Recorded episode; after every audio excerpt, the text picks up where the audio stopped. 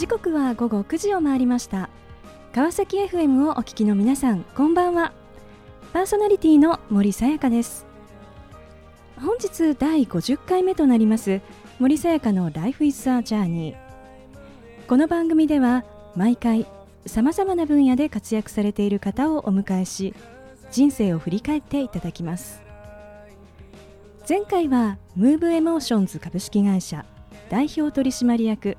高野仁さんにご出演いただきました。美大を卒業後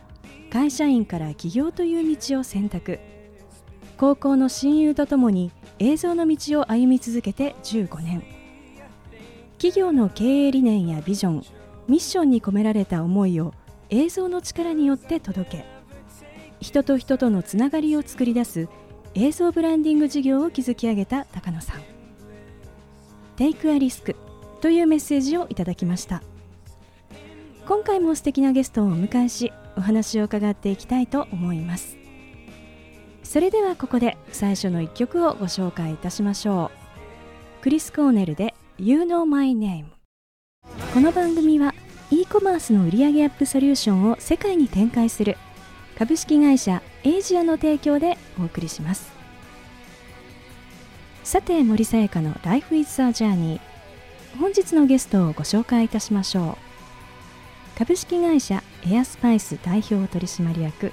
カレー研究家の水野仁介さんです。水野さんよろしくお願いいたします。よろしくお願いします。水野さんは1999年に出張料理ユニット東京カリー番長を結成。カレーそしてスパイスの専門家として全国でのライブクッキングイベントカレー本の執筆またカレーの学校の講師など幅広く活躍されていらっしゃいます、えー、さて水野さん、はい、あの料理人、えー、執筆、まあ、講師そして今はあの経営者というですね、はい。はい、あの本当にさまざまな、はい、あの活動をされているので、あの実は何というふうにこうご紹介するのがそうなんですよ。これね僕はカレーの世界で、もう20年近くいろんなことやってきてますけれども、肩書きが20年近い間ずっと悩み続けてい。ま、だに結論が出ない。でもう最近はね、カレーの人ですっていうようにしてカレーの人。それなんでかっていうと、はい、まあ、カレーのことしかやらないって僕は決めているので、えー、えー、例えばそスパゲティ作ってくださいって言われたら僕作れるけれども、はい、それはなんかね例えば雑誌で僕がパスタのレシピを紹介するのはやらないと、はいカレーに関わることスパイスに関わることだけをやろうということでやってきたので、まあ、分かりやすいかなという感じですね。あのカレーの学校をこう共にこうされていらっしゃる、はい、あの糸井重里さんですね、はい、あの水野さんのことをカレースタート。そうそうなんです これがね糸井さんと僕がそのウェブ上で対談をするときに、えー、あのまたやっぱりこの話になったんですよね。水野君は何,、はい、何になるんだろうねっていう肩書きで言うと。えーはいって僕も分かんないんですよねって話をしてて、でも僕がやりたいことはいろいろ話はしたんですけれども最終的に糸井さんがもう、自分がもしね水野君が恥ずかしくないんだったら、嫌じゃないんだったら、カレースターとか言っちゃったらいいんじゃないのっていうから うん、まあ別に嫌じゃないからじゃあそうしときますかぐらいのことですよね。そしてやっぱさすがにね糸井さんって言葉の人じゃないですか、はい、すごいと思ったのは、はい、僕は別にそんなにどっちでもいいんですよカレースターは、えー、でも僕がカレースターっていうことを名乗り始めたら、はい、通りがいいみたいで、えー、みんながね、カレースターカレースター言い始めて 僕よりも周りの人がもうなんかそのカレースターとしての認識をねそう強めてんですよね。だからすごいな言葉の力ってこうなんだと思って。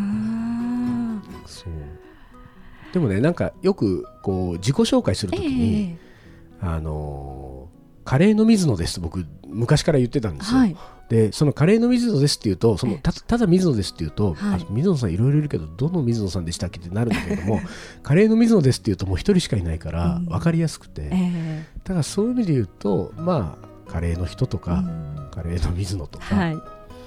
ただあれですねあの新聞の取材を受けたりとか、えー、もう全国津々浦々の方が例えば見る NHK の番組とかね、はいえー、に出るときはカレー研究家とかカレー専門家っていうふうに言われることが多いですね。はいじゃあ本日はカレー研究家とい。う、はい、ことで呼ばせて、ね。ね、いただこうと思います。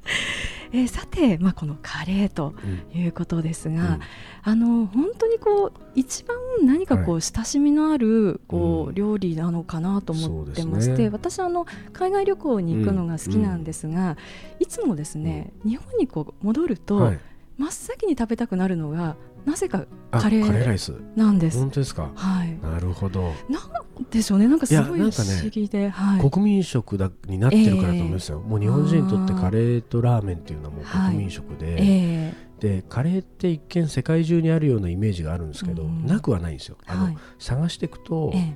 あのいろんなと国にカレーと呼ばれている料理はあるんだけれども、はい、そのカレーライスっていうこう一つのものが、はい、あの国民が全員好きで、家庭でも食べる外のレストラン行っても食べるみたいな愛され方をしてるっていうのはもう日本だけなんですよね。だやっぱりその日本のまあなんかそのノスタルジックなところにも訴えかけるし、特別な料理なんだと思いますね。あのカレーっていうのはそもそもはこれはインドが発祥ですか、ね、インドで生まれて、はいえ。ー、でそれがイギリスに一回渡っ、はい、でイギリスでシチューのようなものができたんですよ。小麦粉を入れて、はい、カレー粉と作るカレーシチューみたいなものができてそれが明治維新の時代に日本にやってきたって言われているので我々日本人の先祖が最初に出会ってるカレーは、イギリスから来た洋食系のカレーなんですよね。でその後ね60年ぐらいして、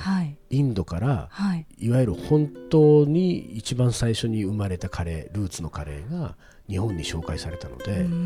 そうすると日本人は僕らはもうそのその時点では、もう洋食屋のカレーみたいなのが普通に食べてますから、あれ？なんだこのインドのカレーってこれはっていうそこで一回ちょっと衝撃を受けるんですよ。すごくスパイシーでさらっとしてて、これもカレーなのかいやいやこっちの方が本当のカレーらしいよみたいなことに。ちょっと特殊ですね。我々日本人は先にイギリスからやってきたものを知ってるっていうのは。イギリスからやってきただから多分ね森さんが海外旅行して、日本に帰ってきて食べたくなるのは、その僕らにとっての最初のカレーの方ですね。洋食屋のカレーの方です、はい。えー、あの欧風カレーって言われてるようなもの。そうですね。あっちが僕らの味なんですよね、だって、ね、海外旅行して帰ってきてインド料理屋に直行する人いないですもんね。そうですね。インド料理は世界中にありますしね。はい。そう。ですごく特殊なものを日本人は生み出したんですよねこのカレーのルーツを探るこう旅に出たのをこうまとめられたのが、今最新刊で、ね、の幻の黒船カレーを終えと。はい、ルポですね、これはね。だから日本のカレーはイギリスからやってきたってことはある程度の人は知ってるんですけれども、はい、そのイギリスから来たカレーがどんなカレーだったのかは誰一人知らないんですよ、日本人が。でそこに僕は、なんかあのロマンを感じて、はい、誰も知らないこんなにみんなが愛してる料理なのに、はいやってきたカレーの味がどうだったのかを誰も知らないんだと思って、で僕は探しに行こうって言って45年かけて、はい。えー、あっちこっち。でイギリスだけ行けば見つかると思ったら、はい、イギリスに簡単に見つからなかったので、はい、その後パリに行ったりベルリンに行ったり、えー、アイルランドに行ったりしてずっと追いかけたんですけど。すごい楽しい旅でしたね。ロマンをこう追い求めてっていうそうですね。そうですね。さて、えー、そんな、まあ、水野さんですが、はい、その最初のこの水野さんのカレーとの出会いですね、うん、はい、はい、こちらについて伺いたいですが、ね、あの、一番最初は僕静岡県の浜松市出身なんですけど、うん。はい、浜松にボンベイというカレー専門店があって、はい。えー、でそこに小学校1年生の時から家族でよく行ったんですよね、でそこはね日本人が作る日本人がちょっと食べやすいインドカレーの専門店だったんですけど、そこはとにかくスパイシーで、小学生ですからね、はい、結構辛かったし、うん、でそれはかなりなんかインパクトがあってでも何度も何度も家族で行ってるうちにやめられなくなってきたんですよね。はい、でそこを僕小学校から中学高校ともう通い続けてですね、はい、で最終的にもうボンベイがないと生きていけないみたいな 自分になってることに気づきもうそこがもうきっかけですね。カレーっていう世界にどっぷりはまったのは。その後のお話とても気になります。後半も引き続きお話を伺っていきたいと思いますがその前にここで1曲水野さんのリクエストソング心に残る1曲をお届けしましょう。それでは水野さん、はい、曲紹介をお願いいたします。はい、えー、サム・クックで「ワンダフル・ワールド」Don't know much about history. Don't know much a science book. Don't know much about the French I took, but I do know that I love you. And I know that if you love me too, what a wonderful world this would be. Don't know much about geography, don't know much trigonometry.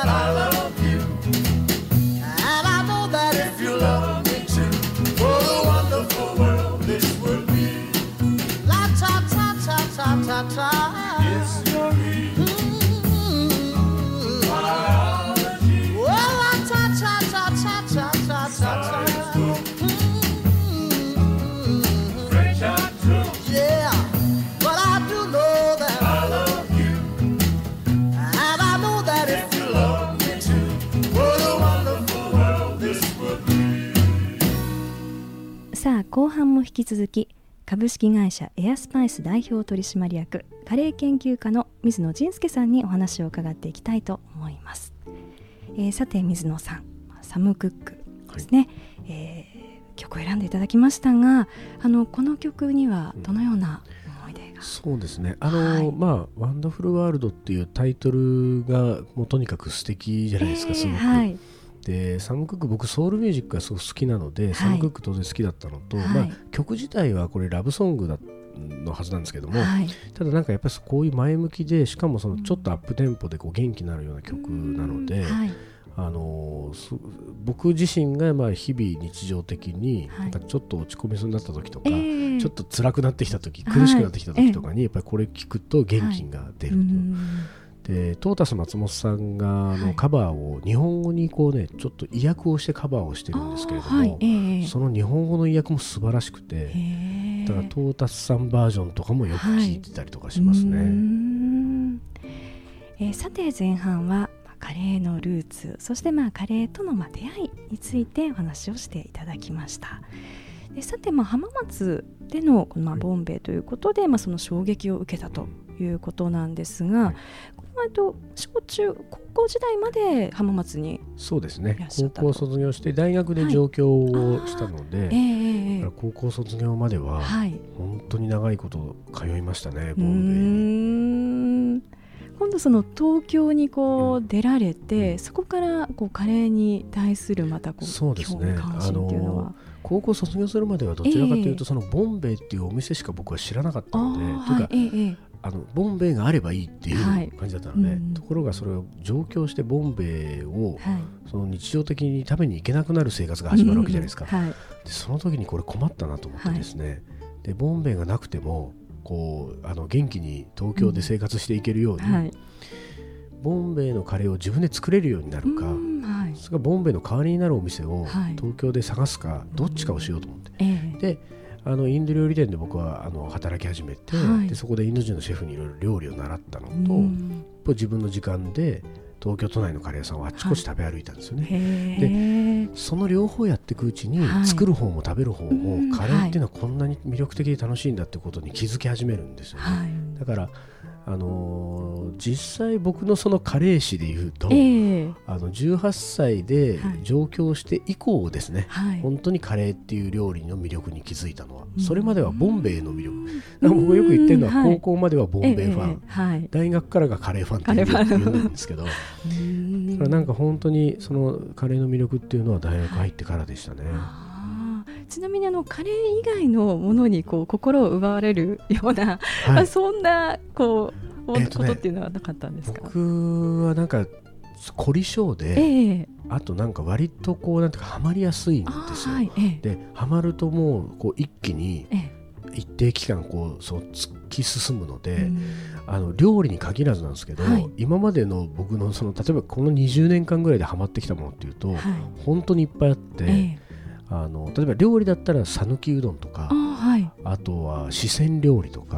ああいうものはすごくはまって、徹底的に食べ歩いたりとか自分で作ったりしたし、はい、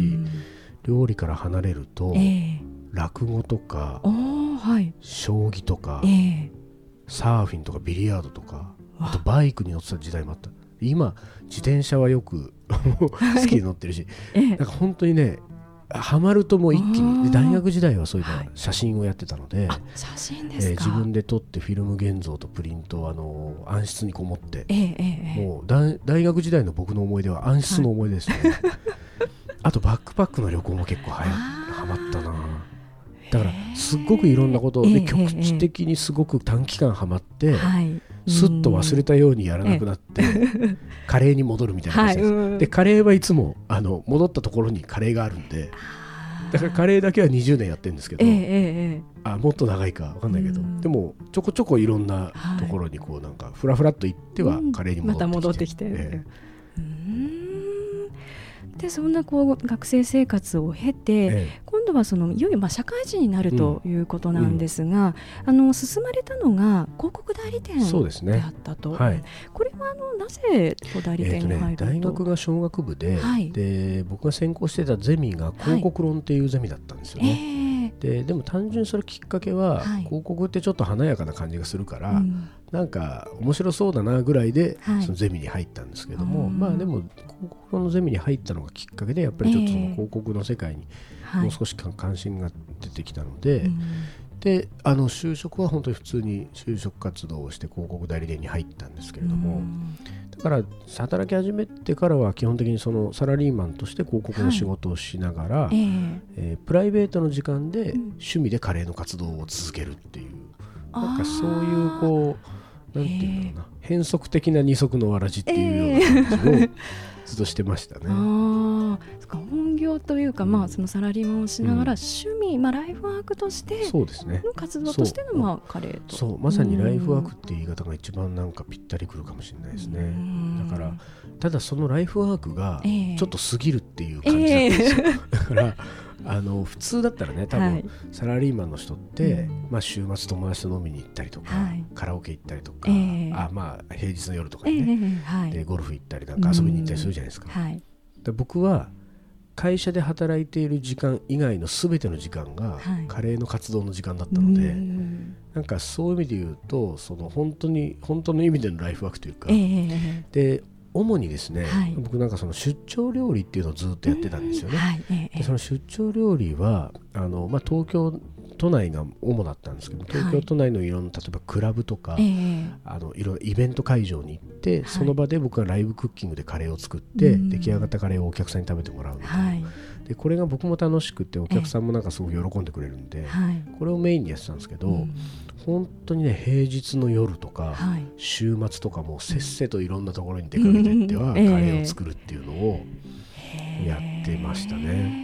まあ、いわゆる東京カリー番長とそうですね。それがその東京カリー番長ってグループでやってたので、ねはい、これは、えー、と最初4人組でスタートして、はい、現在12人12人かな。もう結構な数になってるんですけれども、えー、みんなその本業サラリーマンで。はい。その自分たちの空いてる時間でカレーの活動するっていう水野さんはじゃあその中でこう調理を、そうですね。僕は調理主任っていう役割でやってたので、はい、リーダーが別にいて、はい、でグループとしてなんかいろんなところに呼ばれていくっていう、でね、カレーってなんか僕やっててすごい不思議だと思ったんですけど、はい。カレーっていう料理は僕特別だと思うのは、えー、人が集まりやすいんですね。で人が集まりやすくて、えー、そこにいる人たちが一様にこう盛り上がりやすいんですよね、だからもしかしたら僕はその東京カレー番長をやってたけれども東京ラーメン番長とか、はい、東京ハンバーグ番長でもよかったのかもしれないですよ、はい、でもラーメン番長やハンバーグ番長だったらこんなにあっちこっちイベントに駆り出されて、なんかこう呼ばれたところに行って、はい、みんなを盛り上げることはできなかったかもしれないんですよね。